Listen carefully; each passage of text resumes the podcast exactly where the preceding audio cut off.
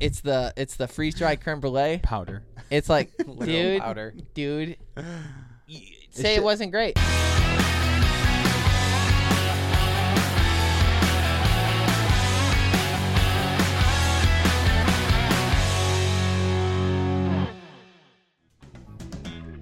Hello and welcome to episode 106 of the Green Way Outdoors podcast. My name's Kyle. I'm AJ. I'm Ryan. Jeff isn't here today, but that's okay, uh, because it's okay. He's focused. but even so, I was kind of laughing because when I was thinking about Jeff not being here today, it reminded me of this video I saw on Michigan out Outdoors uh, Facebook. Shout out to them. It was a very interesting video, and it reminded me of a bunch of cool people with one weirdo, and that's what you know tied Mhm. Jeff together. But there was a trail cam video of all these coyotes running by, and in the midst of the coyotes was just one dog trotting with him. like he is part of the group, part of the clan, not clan. And They're not clan. just a pet. yeah, The um, pack, part of the pack. he had a collar on, I believe. Don't quote me on Wow. that, but I feel like he had a collar on. But for sure, a pet dog, Had no idea coyotes were so accepting. brown in color. Maybe there's like a hazing process, like what we do, where none of the coyotes in that group have a second left toe on their left foot. Painful, Yeah. Painful, painful. Hey, you want it in? Yep, You want it yep, in? You that's want it true. in? AJ took off too, just to show his loyalty. You know how Always. coyotes get all nasty and gross into the warmer weather, like, like you always say. Mangy. Yeah, yeah. Um, they're well, they like any dog. They summer coat. So Winter well, coat. that along with um, the more they're going in and out of their den. I learned this the other day. The more they're going in and out of their den, it's called den rub. So that's a you- good why band you name. get the the wear and tear spots. Um, Oh. from coming in and out, in and out, in and out, rubbing on the walls. It, Okay. it slowly peels the hair away. It's like narrow in there. Well, yeah, they're just crawling through a tiny hole into the ground, and it, like as they're getting out, the, the hair on their chest gets real like light because it's in the wintertime they're not coming in and out as They're much. scooting. yeah, I see. We got our little It's coyote interesting. Inu here today. Yeah. He's like he's vicious. He's shoving up on my leg like you better be petting me. um, yeah, I I also when it, when I was talking about it because this is like a key point with coyote hunting. You're not really like people don't really hunt them in the summer that much unless they're desperately just trying to get rid of them because their fur isn't as nice. It's like that January, February, March where their mating season, their fur is really, really, really thick. It's the it's the time of year when you really want to be hunting them because it's going to give the best yield as far as fur goes for utilizing it, uh, for making your bandanas and Mhm. your You, your loincloths and Nice. you know, Your that sort, loincloths. you know that sort of deal. Um, but in Michigan, a lot of coyotes too, not to be confused with uh, den rub, um, Nice. is mange, uh, which is a disease, and it like Icky. makes their fur like come off. There is nothing uglier than a bald cat. Yeah, they're like. Sorry, Enya, he's growling at me because I didn't pet him. But there's nothing uglier than a bald cat. I I, I don't I don't even want Coyotes to are touch it. dogs. Yeah, I get it. I'm I'm just just saying, like a, a bald coyote would be gross, but nothing's worse than a bald cat. I've never felt one. It looks like A a. bald cat. Ball I haven't sack? Hair, hairless cat. I don't know that I've ever been around one. I haven't. They look like balls. Yeah, they do. Yeah. They do. Yeah. Gross. Mr. Bigglesworth. Um, so, so we to bring Millie in. I know I, I brought A this up. millie, a millie, a millie. Um, This is his dog. this is our new, puppy. New pup. Yeah. Um, and because she had a, she was acting like she was dying. She was sitting there underneath my desk, and she was going like she was doing the thing that animals do right when they're about to pass. She was like, head was getting heavy. I'm like, yo, yo. I it hey, was uh, freaky. I did not like it at all. So I brought her in, and turns out she just ate something that made her stomach upset, and she's dr- a dramatic dummy. female dog. Yeah. Um, Uh, did they take her temperature by chance? They 'Cause did. I watched Doctor Dolittle on the plane the other day, and there's like, oh, just swallowed it. we know what happens there. They did. Swallowed it. Uh, the butt just swallowed it. It's Oh, from okay, it's from okay, Doctor okay. Dolittle. Like, I was gonna say because they didn't. you know, Doctor, They I, didn't lose it. I don't want to tell you your business, but I think, think you just may have lost your thermometer.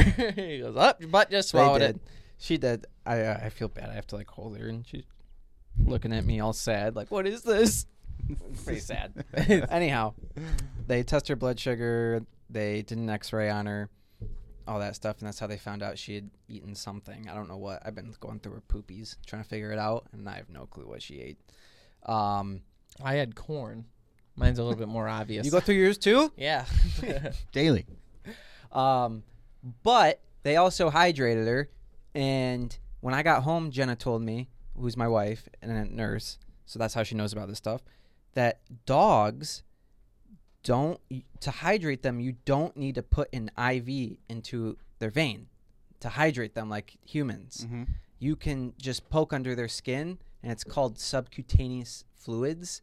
So you can hydrate them subcutaneously where you're just putting slowly putting water in under their skin.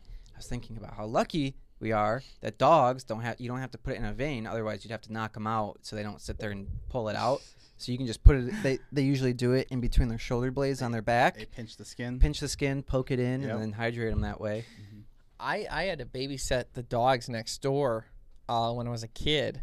They had two Yorkies, and one of them was diabetic.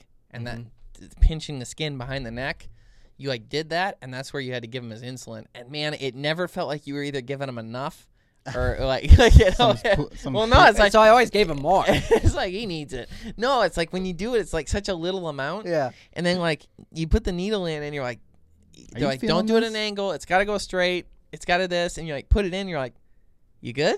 Hope I like did it right. yeah, like like, and they're like, oh, and it, if you gave it to the wrong dog and they look similar, it would kill it. So you gotta Oh my be really. gosh. It's Really? like yeah, it That wasn't a terrible. pleasant experience feeding them. They they they were they like uh We're letting the kid next door. You doing it? yeah. Well, I mean, Jeez. better than one across the street. I'll tell you that one right now. Ah. uh, but no, they had uh, um Uh, they like fed him like these funny little disgusting meals with like chicken necks in it. I remember because they like would leave pieces of bone in there on purpose, like the chicken neck or whatever. It was like good for them, like in their weird, you know, diet of like Yeah. expensive things, and it was their all. flex meals. It's like in this pla- yeah, it was in like this plastic wrap, and I remember like when they get the bone because they would eat as soon as you put it down. They're like, Yeah. and they're like working on the neck, and it was just so weird. Well, but healthy lifestyle, I guess. Yeah, I, I but yeah, well, he's diabetic. You understand? Yeah. This sounds- diabetic dog. It's Yeah. like, I, know remember when I diabetics. gave it. I could do the same thing when I give Isaac his though. I'll grab him by the pinch of the neck and He I- but it just never feels. It's just such a small amount. You're like, no way, that's no way, that's impactful. Well, now now it makes more sense why when your dog comes back after they do like she her back was all wet. I'm like, no, now I get it. There was- They're hydrating her, and uh, Oh. I just thought that was the most wild thing that they could become hydrated like that. We had this. We had this kid in my high school. Uh, his name is Alex Gar, and uh, I've talked about. I don't think I've ever actually talked about him on the podcast. I don't think so. he so. was in our one of our main friend groups. So our elementary school friend group kind of stuck together all the way through high school. We acquired some from one other school because there's four elementary schools that fed into the middle school, but for the most part, it was like this really solid group. And he was one of our best friends growing up. Um, everyone lived in the same neighborhood. You rode bicycles to everybody's house. Classic stuff that you know kids don't do anymore. Anyhow, this kid had the worst luck on the face of the earth, which stinks because he was also the world's nicest human being. Um, he just was so happy and always wanted good for everyone else, but this kid could not catch a break. He got brain cancer like seven times. I he was always in surgery. He was always just getting out of surgery, and like he just kept getting messed up more and more. And then Steven Lurchenfeld's dog bit him in the face when we were kids. So then he had scarring on his face his entire life because of that. And then one of the times they took him in to the doctors, they put an IV in him and they missed the, the vein and they didn't pay attention and left him. And his hand swelled up like the size of a basketball, huge. And then it was never right again. And then, like, slowly one of the sides of his body wasn't working that well. So he's kind of dragging a foot. And then he had more brain cancer. And then he had another surgery. And he ended up passing away uh, when we were something like 25 or 26. And it was heartbreaking um, because he was the nicest guy ever. But he just got dealt a bad hand. Yeah, I kind of miss him. But It's called infiltration. Jenna told me. what the where that what happened to him? Yeah, like when it's not being fed into your blood Yeah, and it is just being like going pumped somewhere into else. nothing. Yeah. yeah. I, apparently, it can really, really mess you up. That's what Jenna said. Jenna said it can it can kill you. You know the movies? Yeah, well, s- Lord knows everything was trying to. This poor yeah, kid. No Ugh. doubt. Um, another thing, isn't it something that you see in movies? Are like this syringe has air in it, and if I put this air into your Yep. bloodstream, it'll get to your heart and kill you in two seconds. And the person's like in a coma, like, "Don't you Yep. know what I'm Yeah. saying? Is that real? It is real. It's funny that you're saying that because I just had It's a very conversation. Hollywood. It it well it is real. It is real, So but they oversaturate it. so the length, if Like I'm me with a remembering picture? probably, you know they have like the bag up on the hook and then the length of the, the that's like a standard size, and it's a little bit shorter than the amount of air that it would take to kill you. Oh, okay. So that's like like the amount of air that it would take for you to need in your body for it's like becomes like a bad bad thing, which is a lot of air being pumped into you. But if it's in a needle, Not in the movie. No, I'm just kidding. but if it's in the needle, it's your body just absorbs it relatively quickly. okay. So that's well, James That's what I Bond, was taught James the other Bond day. would disagree. Yeah, they would. That- mean, I- meanwhile, what was in the needle was like arsenic. Yeah. instant death. That'd do it too, I bet. Yeah, Yeah, pro- but it would show up in the scans. yeah, yeah. One of the topics I feel like we've been avoiding has been like we've been on these trips and everyone's talking about it on social media and we're posting these videos and stuff, but on the podcast we've like completely stayed away from the topic of uh, the trips we've been on. So I just kind of want to do like a little bit of a recap and some of my favorite moments from it to let people kind of know what to expect with the History Channel series as well. We were gone for a long time, so We haven't been back in ages. I barely know what my bed feels like. yep. With all this travel, you can just tell you can you experience how quick a month goes by. Yeah. It's it's actually getting a little out of hand. I don't like it because It's- I'm it like, is a well, no, lot. I got to get all this done. Can I have March back? I didn't get March. I didn't get a March. We didn't get March, no. No, that wasn't a thing And- for us. What's in the End of beginning of, February. June? Something. The beginning of June, we will be uh, in Yankton, South Dakota, Oh, that's right. fishing for Asian. I only know this because I booked the Airbnb yesterday. Which, by the way, we got two really good ones. The Airbnb in South Dakota has a, uh really big bathtub with a TV overlooking a huge uh, overlooking the river. Okay. Is that Crofton? I don't know. It's actually in Nebraska. We're on the other side of the river from where we're fishing. Nebraska. So we'll go back to. We can go do my golf course. No. It's a good golf course. You guys will be thoroughly impressed by I it. would golf. We're driving anyways. That's true. I, guys, this golf. If they maintained it, this golf You're, course you're is not wild. getting this We- one for free. We so. could literally. I Bring bet our I club- could. I we- know. I know the pro, Brian. Yeah, you know the inmates too. We could actually bring. They're they're not nice to him. we could bring the clubs. Yeah, I don't see why not. Yeah, we actually could I- I'd like to. because we've got the. It's We're, called Tatanka. we're gonna be taking a boat. For real. It's My- called Tatanka Golf Course. No. My swing's good. I haven't been there. I know that. Ryan used to have a job where he used to help build golf courses with his daddy. Yeah. That's the whole story. Yep. But uh, um, Thanks for tuning in. one one of the trips that we went on recently, and an episode that has stressed us out more than all others, Yes. was python hunting in the Everglades. We went to, well, we went on our first trip there to film, and we took Dustin from Bass Pro. Mm-hmm. I will say this now. Hopefully, Dustin doesn't hear this, but I was, and this will probably piss people off, but I'm pretty sure I had COVID, but I was sicker than hell the first three days that we were there. Inu, we had a, um, our dog's yelling for no reason. No one gets. He goes, ah. anymore. I, I believe I did, but I had a, a fever the first two days we were out there filming, and I felt god awful. And on top of that, we had just gotten those new mics, and I fell in the water Oh, and ruined one of the new mics, which was also relative because they they're like they're not cheap. Nine. 900 plus Plus the actual mic. plus the mic was another what four or 500. Yeah. Yeah, it's like plus was- the batteries are not cheap. Two two pack is fifty three dollars. Yeah, I mean it's it it was a little bit of a bite, but while we're there, the problem was we were, we're deciding that while they say there is about two hundred and fifty thousand to three hundred thousand Oh, to yeah. one hundred and fifty thousand, no one really knows how many pythons are in the Everglades, but they think around a quarter million seems to be the normal number that everyone's saying, and for a long time, basically two species per week were going extinct. And the only reason why that number has slowed down in the Everglades, the only reason why that number has slowed down is because because they're they're running gone. out of species. yes. 99% of every creature with fur in the Everglades is now gone, Mm-hmm. eaten, devoured by pythons.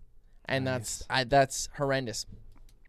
Basically what happened is you have people that have pets that kind of outgrow their cages and that sort of thing they're letting them go. Also, there was a hurricane back in either the late 90s or early 2000s that there was a facility there that raised pythons, and I think it was Harvey, but I don't I don't remember. No. Harvey, Harvey was, like two years ago. Harvey was was, not Harvey. 2012. What was it, Andrew? Maybe Andrew. I don't know. I, I don't want to guess, I was a kid. even though I guessed twice. but the point is, um, this facility they raised pythons there, and what happened was the hurricane wiped it out. Pythons got out and then went into the Everglades, and it was just a sanctuary for them. They love the hot weather. They Yeah, love they the do. moist weather. There was plenty of game for them to eat. tons and tons of things for them to kill. They've reproduced. They have breeding seasons now, like Nice. literal breeding se- Breeding balls. breeding balls Fifty of eggs pythons. per birth. 50 to 100 eggs per python um, you know for females it's it's insane so they've just spilled out but that's the story that they tell you and we're seeing the effects of it. We're seeing far less species. We're seeing far less animals with fur. We're seeing far less all those things like they're saying. But gosh darn it is it hard to find these things. And uh, you know we we learned there's other shows out there too that like are completely circled and based around python hunting. And there's a few of them that are well all of them are full of it. So here's the thing. Basically you watch these shows and these people go out and catch three or four seven eight pythons in a day. They're just landing on top of garages. They're here they're there they're everywhere. Anytime you see that if it's not real. It's the same snake. it's this yeah they use the same snake over and over again. So all those youtube channels that you're watching other main tv shows that sort of thing where they're just showing tons and tons and tons of pythons we're with two of the top rated guides and like python hunters in the world two of the most highly rated highly respected well-known documented incredible python hunters that literally have been commissioned by the government to do this. Mm-hmm. and they're like we had one day where we got nine and we have never seen a day like that since. You're lucky. Most days you get none. Some days you can get one. Some days you'll get lucky and get two or three. But for the most part you'll go three or four days before you get one and maybe you'll get two or three at a time.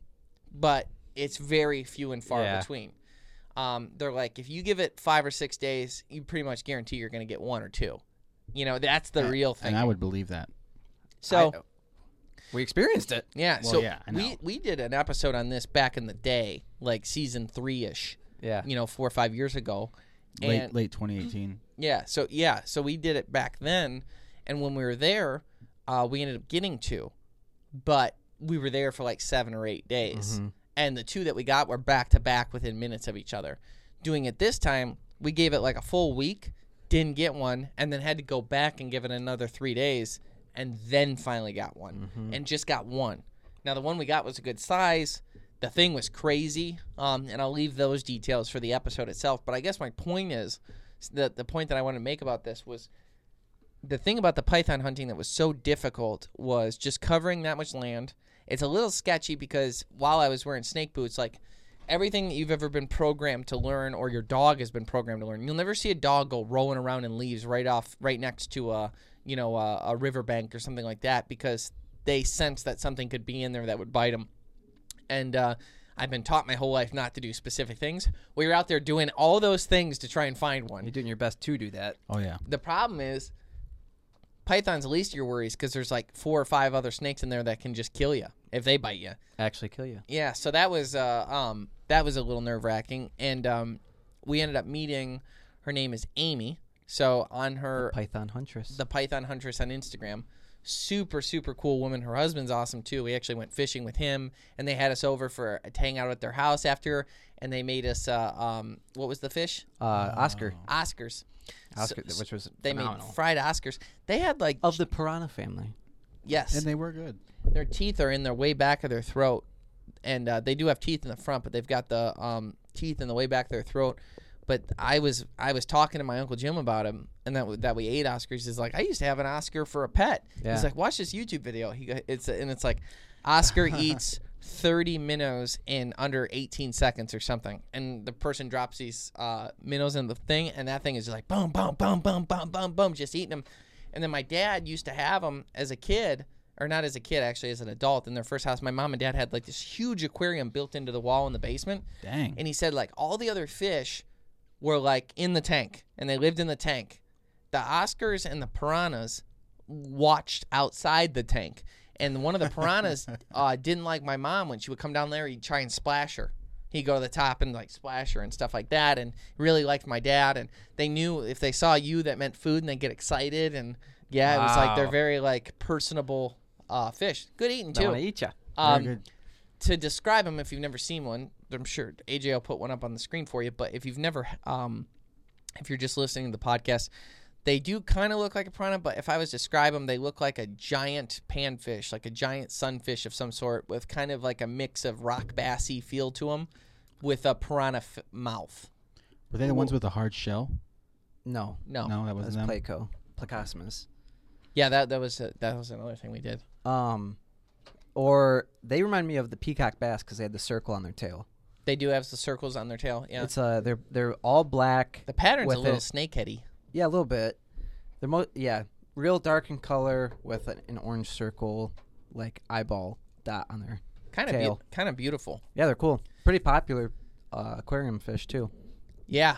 Yeah, and uh The the uh, sorry. as far as their aggression goes, we were casting like we were in the Everglades, and we were casting well, not in the Everglades National Park, but we were in the Everglades, but we were casting running up along the bank, Mm-hmm. and like we we did like something like twenty casts and got eighteen of them, and they were all like l- little footballs. Yeah, yeah.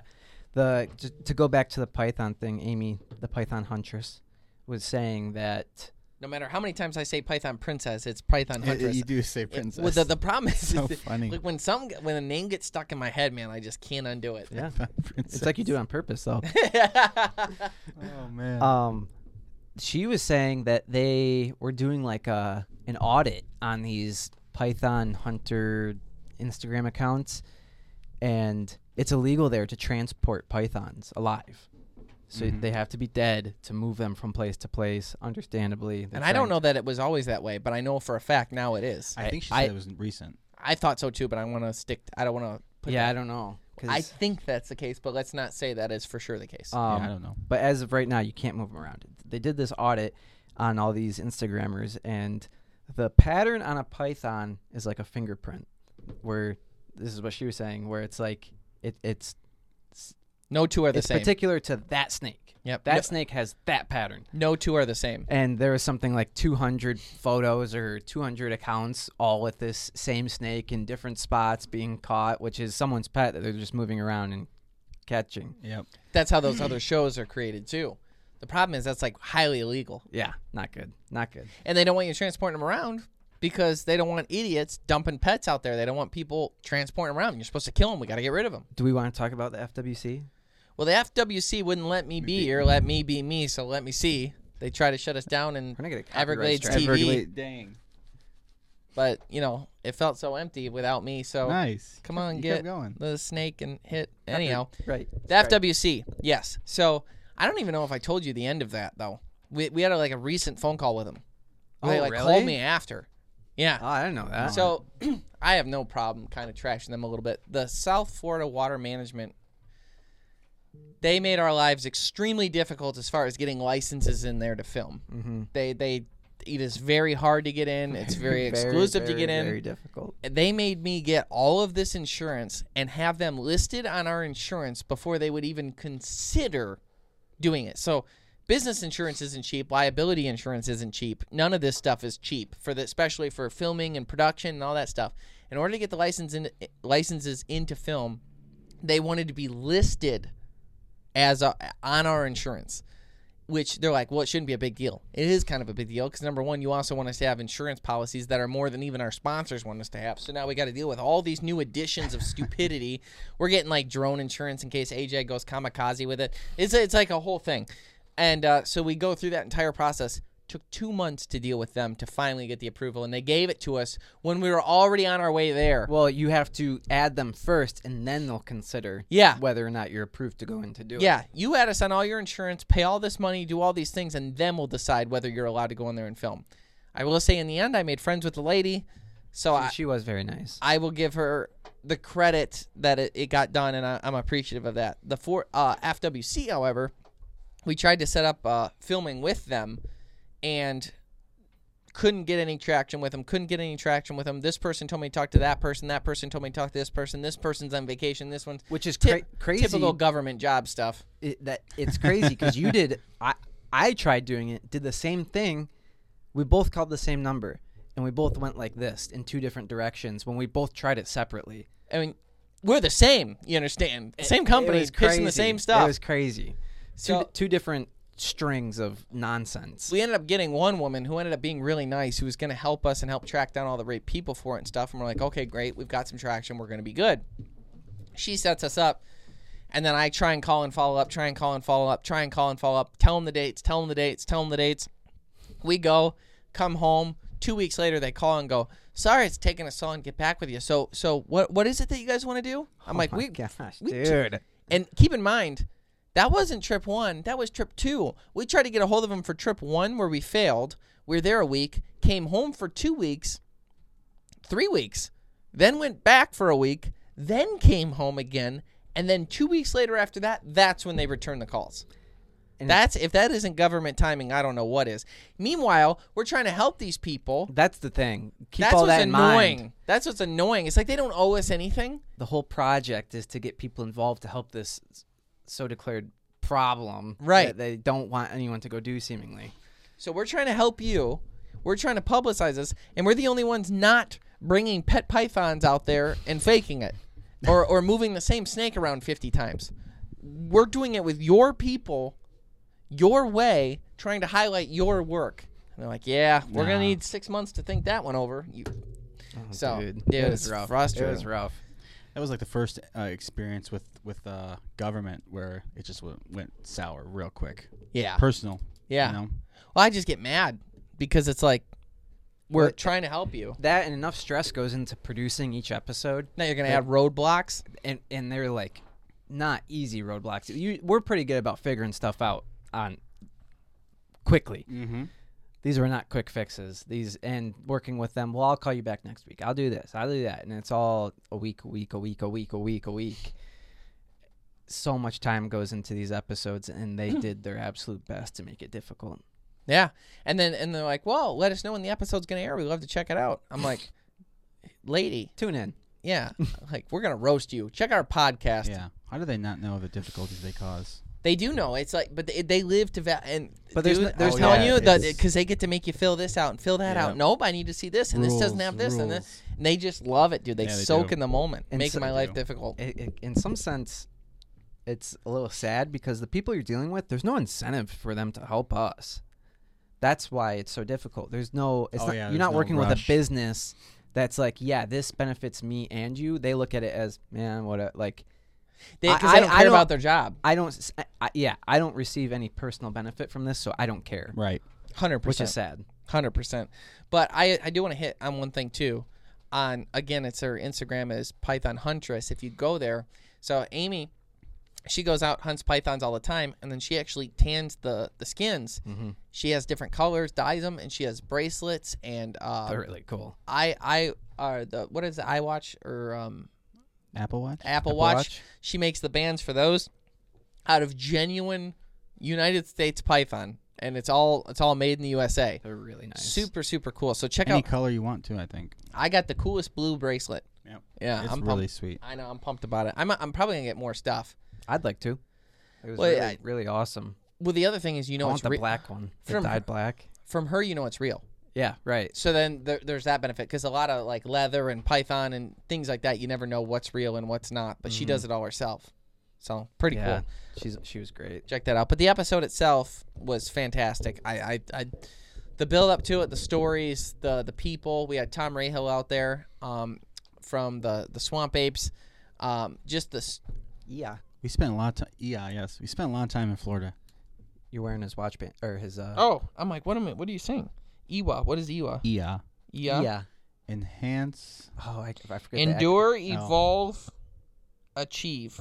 Yep. ac- Yeah, that's, yeah. that's his chant. But uh, um, Tom Rahill, wonderful, wonderful human being, and uh, we he's gonna be in the episode with us. He does a lot of great work, Doing it for a long, long and uh, time. he he knows how to live, breathe, and sleep the Python. So it, it it's a cool episode. I think you guys will dig it. From the adventure standpoint, it's awesome. Ryan loses a limb, and uh, you know you'll have to check that one out. Mhm. Trust isn't built in a day. It's built over time. The early hours and the late nights. It's built by doing the work and pushing the limits every day. Because the promises we make are the promises we were built to keep.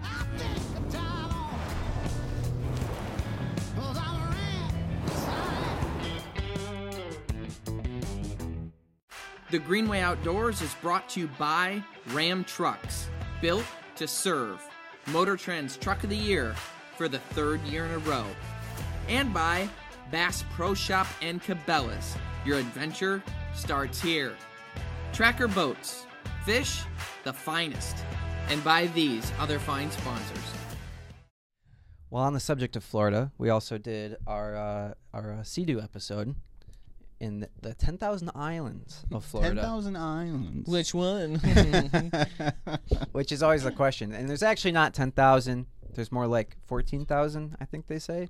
okay. But it's the hidden gem of Florida. It was beautiful. We did the camping, survival. I mean, we could, we had everything we ever needed to survive for. we had creme brulee, Forever. so We did eat creme brulee, freeze dried creme brulee. So that filling. was so good, dude. It, I, I've never done anything like that in my life, and we found an island out there through the recommendation of some locals, Yep. and went there on our sea-doos, scoped it out, put up our hammocks, and dude, it was the best. It was as close to winging it as we've done, I think. I, Just da- for sure winging it. dangerously winging it, I will say, just for, packing all the camera equipment on the back of a sea-doo. hoping for the best. Oh. Hoping for the best. Dude. One one one uh one point just for those of you who don't know the 10,000 islands.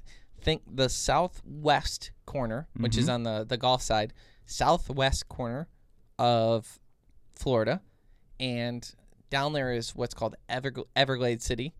If you're looking for it on a map or you want something that you might understand a little better, you've got Naples, and then below Naples you have Marco Island, Mm-hmm. and then below Marco Island, Marco kind of comes out um, into the water a ways, and then it kind of creates a cove, and underneath that, and then tucked all the way down towards Everglade City, and then well past that, you have this area called Ten Thousand Islands. So that's that's the area that we're in.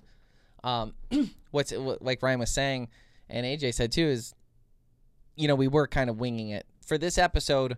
We wanted to go someplace where we could go out, fish, actually catch fish, knowing we didn't know much about saltwater fishing. Do it on sea-doos, but also then just kind of catch and cook and survive, and just kind of kind of be able to camp out and just kind of have that experience, which creates its own level of frustrations and difficulties. Because number one, we didn't want to go with a guide. Number two, we Don't know saltwater. don't know saltwater that much. Number three, Is it salty? Number three problem was the fact that we camera equipment, getting camera equipment out there, dealing with batteries and SD cards, and being able to be out there genuinely film, genuinely do what we were saying we were doing in the show, and not just going in every night. Right. Um, and then also getting out there is not easy. So you're getting out there on Sea-Doos with all the camera equipment and all the stuff. Then once you're out there, you're stuck there because as soon as it's dark, you can't ride Sea-Doos anymore.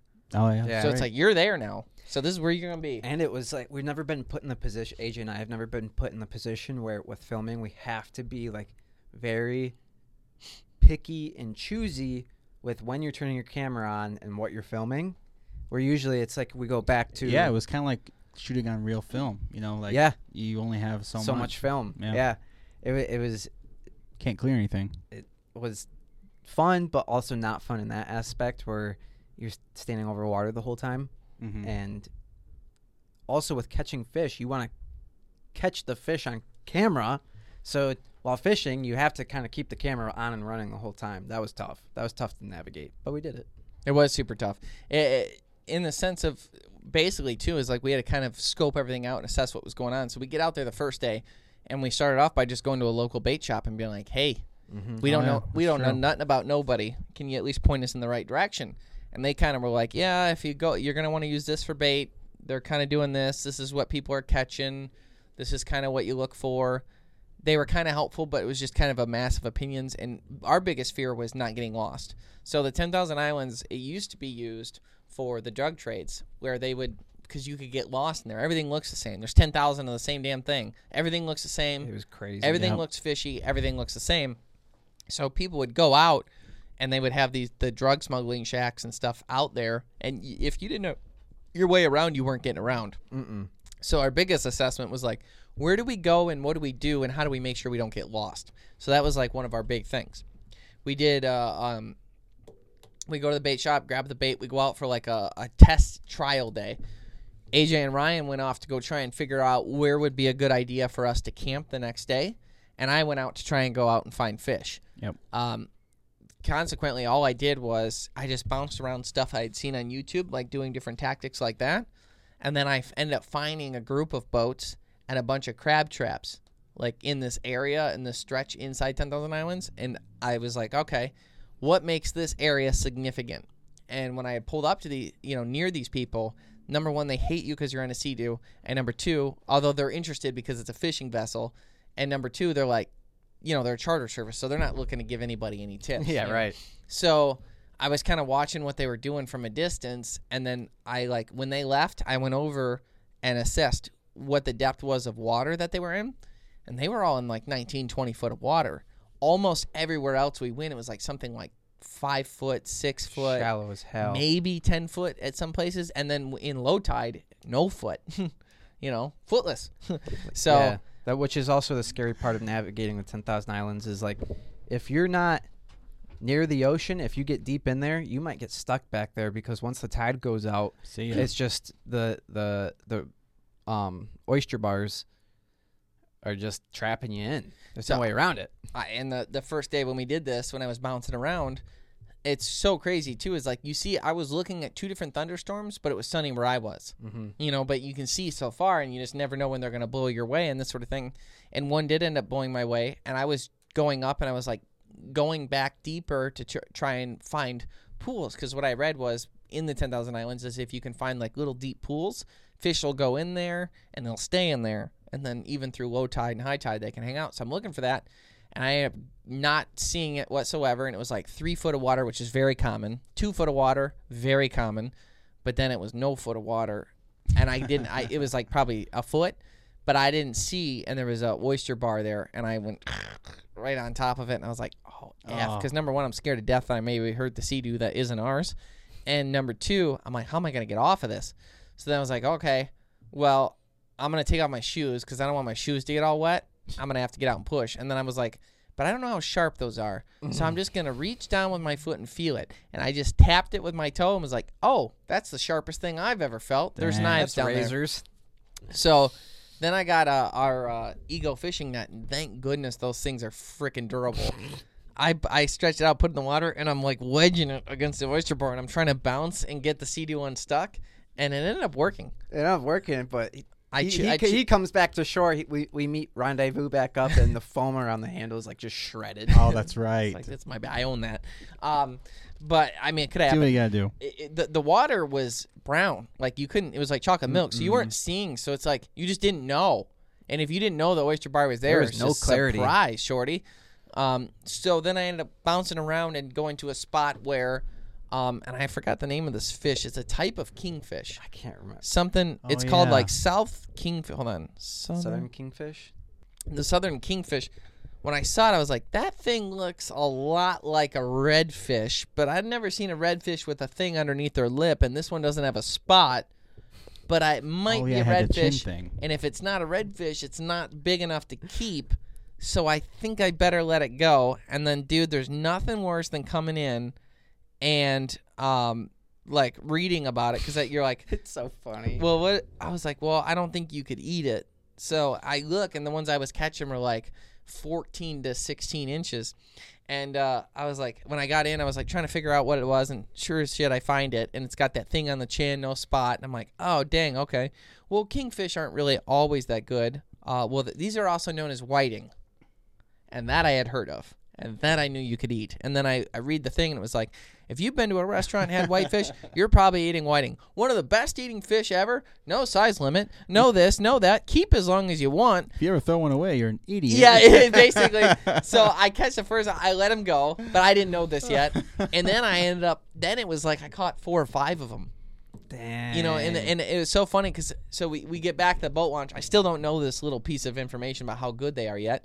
I get back and there's a few guys hanging out at the boat launch, and there's a few guys there. And they're all just kind of chilling at the boat launch. And when we pulled our cedar out, they're like, "Man, that's nice. Can I look at that?" And they come over, and uh, I was like, "Yeah, check it out. No big deal." And uh, it turns out that all three of them run the, these guide services that compete with each other, but they're like Sea-Doo tour guide services, and and they're all friends too. and they're all friends, but they, they should be competitors, but they're not. They're just friends, and uh, they were waiting for people that were out on tours to come back in. So they were out riding around on the Sea-Doos, and then they come back in and they pick up the Sea-Doos and go, and I ended up becoming like best friends with these guys. I showed them the picture of it, and they're like, "Oh yeah." And he said, he goes, if you get one, you can normally get a bunch, but finding those things is so hard. I mean, if you get on those, you're in luck. And I'm like, oh, jeez. So funny. And the fact that he was saying you're in luck, I was like, I wonder if they're still good eating though. So later on, when I googled it, I figured that out. But the guys that we met back at the boat launch, they were so so cool, and they're like, It's funny too because AJ and I were together, and when we rolled up, I'm like, "What the hell is this?" Because I was surrounded by people. Well, the way that you were surrounded by people and you were loading up the Sea-Doo, and the way they were like looking at the stuff and like the way like from a distance the interaction was happening, I thought they were giving you a hard time, hmm and I'm like, like speed it up, blah blah blah. yeah, like you Which know, like the happens the quite often. boat ramp riff, Yeah. and thankfully that wasn't the case. They were the nicest people. Weren't you ever. like shouting something? You guys walked up like you were like. No, I shouted something. What did I? you did. I Oh, you- I think you might have been referencing us. I was like, I don't know you. I don't know you. Oh, Oh, yeah. okay. But you walked up. You walked up, and I, I can tell we, you were assessing to figure out if I needed help to get out of the situation, Yeah. and Yep. someone had me cornered, Yep. or if I enjoyed this conversation. Yep, yeah. And it's funny because I we have this look that we give each other because when we go places, I end up getting cornered, and then we lose half a day. Yeah. Uh, but I'll, I'll like hint like, no, no, good people, good people, and then Ryan uh, like, Biggest weakness is homeless people. yeah, I, I'll give them anything Here, they need. here's my bank account information. Oh my god. They might need it. Um, so anyhow, the, the, the the the guys we end up talking to, they run these tour guide services, and he's like, "Listen, man, Avi was the main guy that we're talking to. He's like, I know where to take you, where you're gonna see things that nobody's ever seen before. I know everything there is to know about here. I know the ten thousand islands like the back of my hand. We're gonna take you guys out and show you." Uh, he called them Indian mounts, is what he kept saying, referencing them as. Ancient Indian mountains. Indian mounts. So the guy takes me down to the water immediately Dismal while we're there. He takes me down there and he's like, "Look at," and he digs past the dirt just a little bit, and this is just where we're standing by the boat launch. And he's like, "You see all those shells?" And I was like, "Yeah." He goes, "Digs deeper." He goes, "All shells, right?" I go, "Yeah." He goes, "Do you know how tall this the the the water line is here, or the um, I guess the Uh, flood height. flood height is here?" I go, "No." He goes, "11 feet," and I'm using an accent not to be rude, but to it's just when I think He's of from Avi, I say it in his yeah, he's from Israel. I say it in his accent, but he's like it's 11 feet. Well, it turns out that in Florida, in order to get into like flood insurance, your home has to be like 11 foot above sea level because that's like the magic number as far as like hurricanes go, as far as like high tides go, as far as floods go. 11 foot is the magic number. He goes, "Do you know how they determine that?"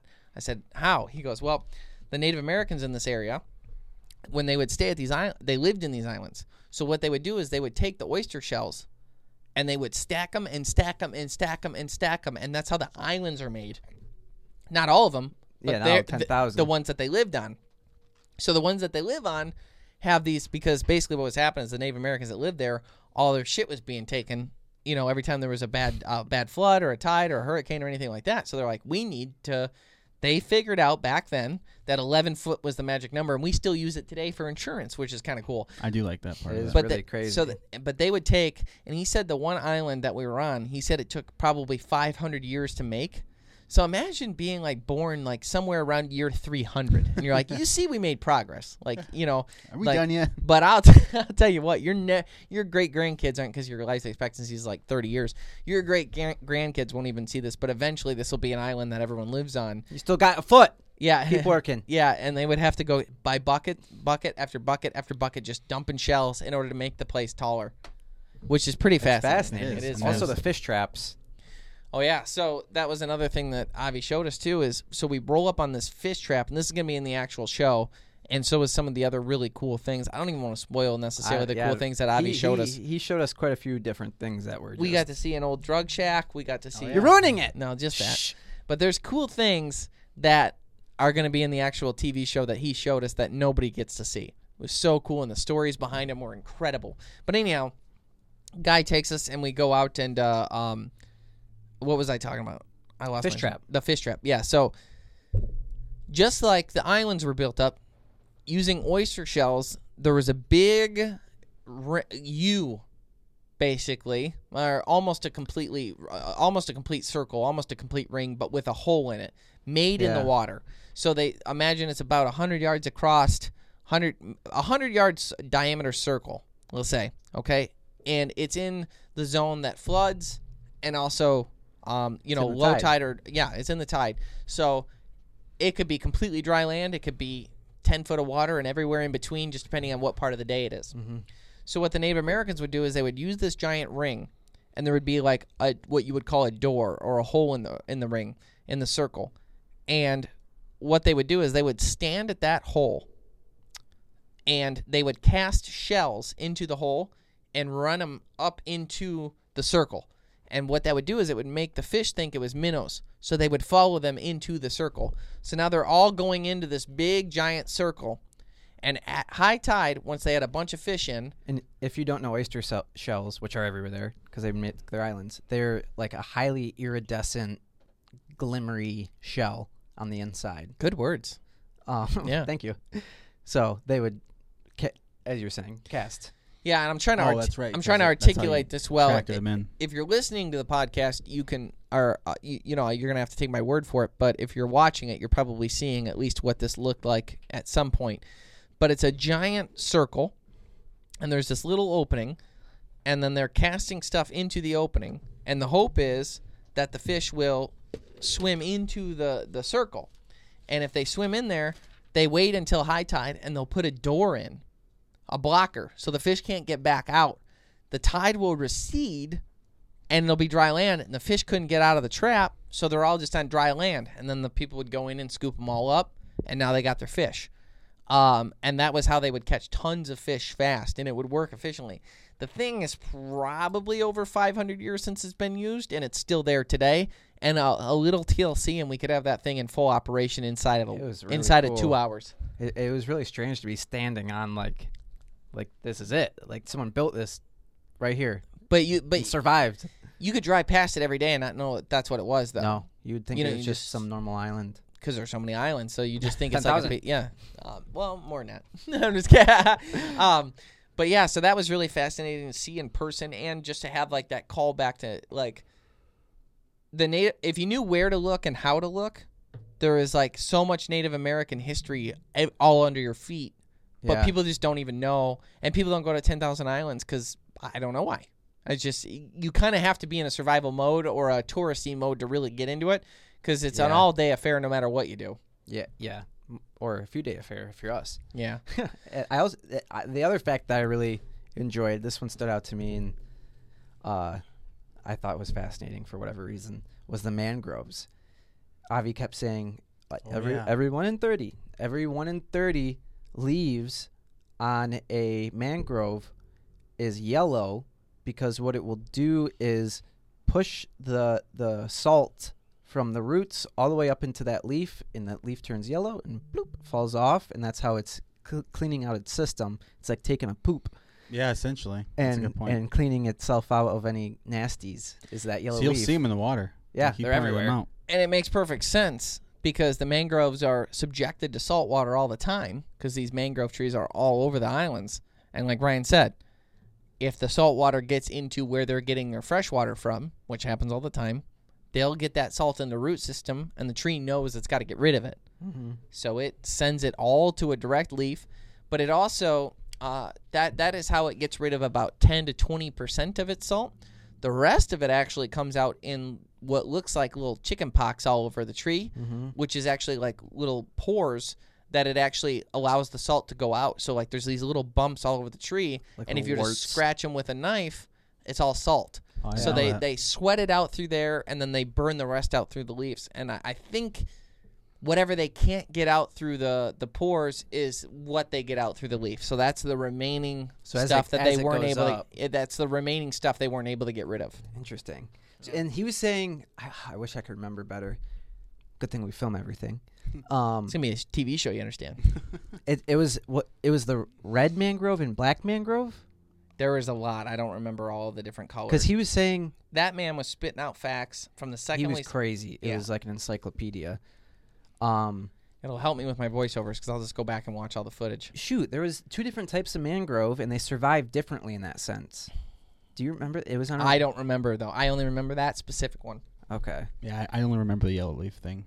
I think we might have been separated when he was explaining that. I, I do also know that those mangroves they're a, a green all year tree, so they don't have a Season. season where they have a fall or uh, you know like where trees shed their leaves or anything like that. The only way they shed them is through this salt mutilation thing. Mutilation. Salt Depot. Yeah, Salt pooping. yeah, they're little salt poops. So yeah, then uh, um, you guys had a successful day out there. The first day picking out the island. I had a successful day, the most successful day of the trip, actually catching fish when we weren't filming it. And then uh, you guys went out and uh, um, found the right island and decided we were going to go. And then we were supposed to tent and camp, and then we completely changed our minds to go hammocks, which I didn't really enjoy sleeping in a hammock because I got sunken in, so I was kind of like getting crouched in the middle, kind of thing. Yeah. But I did like the pack up and the the ease of that because a tent would have had sand all in it. Would have been a- way to go. yeah. It would deal with it. it was just so much easier to just put up a hammock, get in it, and call it a day. Mm-hmm. And it had little mosquito nets. Yeah. Yeah. The ones we found were great. Something happened at night. I sleep talk. Yeah, so I Ryan, wish I would have. you guys didn't take me seriously because I sleep talk, but I was awake. Um, Dude, it was in I remember that. I'm like, what the hell is he going on about? there was it was in the middle of the night. There was something. So we're in an island and we are very secluded. We are 26 miles from the closest town that we can actually see in the distance. Yeah, but you're we're seeing like the tops of the buildings on the horizon. Yeah, the resorts and stuff. like 26 miles away though. So you're in the you're in the the janky. You're in the dark. You are alone. You are Alone. There is Very no. dark. It, there's no one around. It's so dark. The stars are so beautiful. Some of the pictures we took are just so magical. Everything's great. as much as you didn't want me to take them, I know they're all ruined because I'm like I'm like hi Ryan. he You're like, kept going like that. I, you have to turn the exposure on for a while to get all the stars. And he keeps shining the flashlight. I'm like, stop looking. And then he'd look again, stop looking. And then he'd look again, stop looking. And he's shining this bright ass flashlight, just ruining every picture. Said I I was was like, sorry. oh, Sorry, that's sorry. what you were saying. Oh, they do turn out cool. I thought he was being funny that he had to poop. I was like, I'm gonna watch. I have to. um, there could be bears out here. Uh, but uh, yeah, it was like we were so secluded. So it's the middle of the night, and I wake up every 20 minutes. But I woke up and there was a there was like a light, and I it was like a spotlight coming off a boat or the end of the shore. But then I in the morning I figured out where it was coming from. It had to be from a boat. Okay. So there was a boat out there with a spotlight going off, and it was hitting our island. And I'm like, it's getting kind of close to like where we're sleeping, and like, I'm like, I don't know what what happens when they shine the light and they see us. right. What are they gonna do? I don't know what they're gonna do. You know what they're gonna do? I don't know why a boat's doing that. Yeah. Pirates. Three in the morning. Uh, Well, that was the other thing, and I I could not get you guys to care. No. No, You're like, hey, hey. yeah. Uh, I go, look what's up- that? I'm, I'm, Flashlight. I'm coming out of a They're dead coming sleep. for us. I'm looking over the edge of my hammock. And I go, I'm like, good. I He's hope. like, help, help. I'm like, good. I hope we die. Oh I Oh think that's the last thing I said before I Went back to drifted off to sleep. I was already for back 20 to sleep. minutes. And then it was like 6 a.m. And then you guys kind of got up early. You guys got up at like 7. And I was like, okay, now I can sleep. I don't know So- how you were sleeping as late as you did. The sun beating on us. I, it was hot. In the I didn't sleep hammock. the whole night. You didn't hear. Oh yeah. I, I just Oh, I did hear. You're yelling at me. look at. Um, but I, those are just those adventures though that we'll always remember and have. And in the moment, they were actually a lot of work getting the fire set up, getting the food set up. We ended up trying, for what it's worth. I think it was Mountain House. I think is is that I the remember. Mountain. I, I'm not Yeah, whatever. know. we tried the creme brulee. it's the it's the freeze dried creme brulee. Powder. It's like, dude, powder. dude, y- say it should- wasn't great. It should be half the size of what it was, though. I'll, I'll Yeah. say that. I ate mine and Ryan's. No, I'm just kidding. Um, I, I 1300 enjoyed it more than. I thought I would. I told I'm like this. This is the greatest dessert I've ever had in my life. I like yeah, that it was but if it's cold. got sugar in it, you say it's the greatest. but that was the greatest. I'm still saying it. I've had three things with sugar since. You, then. I could pull a SpongeBob ice cream now out, and you'd You say gotta it's try the some greatest. flan. They're only 90 calories. You can't not eat them. The point is, luck the, the point is, the creme brulee was fantastic. It was good. I and felt- then, and then the the stuff you put on It's top, a nice island treat. Oh my gosh, wasn't it? We a were li- lis- little bit of grit and sand mixed in. there was sand in everything we ate for three days. Yeah, Yeah. We were only there two, but three days we had sand and everything. yeah, it follows you. Followed us all the way back to Michigan. I cooked. I would cooked. it's so annoying. I was walking. and I was holding the fish fillets, and uh, I was so proud I didn't get sand on them because you're not supposed to rinse freshwater fillets, So- Saltwater. saltwater fillets with fresh water. You're not supposed to rinse saltwater fish with fresh water because it messes with the texture or something. So I was all proud that I cleaned them, and I'm walking back, and I'm like, all right, I didn't have to rinse them. I'm walking to the fire, and I didn't realize my shoe was lightly kicking up sand and I was lightly oh, kicking up Oh, sand in the fillets, and then I had to rinse them off. And then we like deep fried them on the beach, but then like in the show, I'm just eating it, and it did taste good, It was good. It was very good. but there was sand in it. there was sand. in it. There No was there was sand in it. I mean, it's Crunch, impossible crunch, not to get crunch. Yeah, sand on it. it's a different everything. crunch when it's sand, isn't Oh, it? it's like bone. It's not great. Yeah, it's not. It's not a Uh, good thing when it happens. But no. the fish itself Still is really tasted good. great. But as far as like the the episode goes, it's a lot of adventure. It's a lot of really unique treasures that we got to see out there. Mhm. Um, and for you, the viewer, you get to see it without getting covered in mosquito bites, which is a big win. yeah. And like I've told a couple people about our adventure since we've been back, and I get the same thing of like, oh my gosh, I could never do that. That just you were out there all alone. What if something would have happened? I don't know what if, but I'm still here, so it didn't. So now And, you, I and you have a cool life experience forever. so hermit, you- her, keep hermiting. Yeah, I, Permitting. Yeah, exactly. we had knives. yeah. You I get- don't know. We've been dead from that spot. I know. My That favorite spotlight thing would was have killed us. I was pitching Ryan to bring his handgun. He goes, "I'm not doing that. I'm not getting sand in it." I'm like, "But what if we do need it?" You're like, "I'm not ruining it." I, didn't- I was more worried about the salt water. I know. I'm like, I'm not. I'm not doing that. I'm not doing that. We'll see what happens, but I ain't doing that. If I die, I die. I The irony, I don't care. The this time. irony too. I don't want to ruin anything, but the irony was, it was very known that panthers in that area were known for attacking people in old stories that we were being told. Yeah. Which we didn't see any, but Not a one. I wish we did. You know, pythons ate them. Saw bald eagle. Yeah, like right over us. Yeah. That was pretty cool. That was pretty Out in cool. the middle of nowhere. We did some night fishing while we were eating creme brulee. Um, Getting destroyed. yeah, yeah. We just got broken off. We're from Michigan, okay? We had a hundred pound test and got broken off like it was nothing. But we had like eight bites. But we were using uh, um, catfish that we found in the marina that were dead and bloated. And I Yeah. cut them off. I just like cut the head off and put it on the thing. We had there was like a stretch of like f- maybe an hour where we had four or five bites. Yeah. It's crazy. Just shredding our lines. Yeah, it was awesome. It was really sweet. That would have been neat. But Uh, on that note, we've got those are two great episodes that we're excited to share with you. Um, and uh, on top of that, I'd just like to remind you pretty soon we're going to be able to tell you the dates, but it's the second half, um, right after the second half. Like once you like halftime, if you were if you did a football game, was there 15 minutes and a quarter? Yeah. Yes. We were out there fighting for 15 minutes. Yep, Yep, that's yep, what yep. it is. We got 15 minutes left to glory. Okay, so if you were roughly five minutes into the third quarter of uh, of a football game, that's about when you'd be checking out the Green Way Outdoors. So that's it's. I can't say I'm the sure day. if I followed that. Good, because hopefully they don't. Because I'm not actually allowed to say. that- Yeah, if you can decipher that, that's roughly when the Green Way Outdoors will be on the History Nice. Channel. But um, we're excited to share these adventures with you. The production in them is incredible, and the storyline and everything we're doing in them is uh, we're just really proud of it. And I've been grinding, putting together the rough edits on some episodes, and Ryan and AJ have been good. making them actually look good. And uh, I'm excited for it. We're excited to show it to you again the second half of this year. History Channel, check it out. On top of that, we have a new podcast right here every week. If you are just listening to it on Spotify, iTunes, however you get your podcast, you can actually watch it on Carbon TV and YouTube because we like to add a video content and pictures and all kinds of neat little things. Plus, you get to see our ugly faces. On top of that, we have our outdoor education series known as How To videos you can find on our website, thegreenwayoutdoors.com. And while you're there, check out our online series, The Huntcast, the Green Outdoors Huntcast on our website or Carbon TV as well. Thanks so much for tuning in. Stay green. Hey!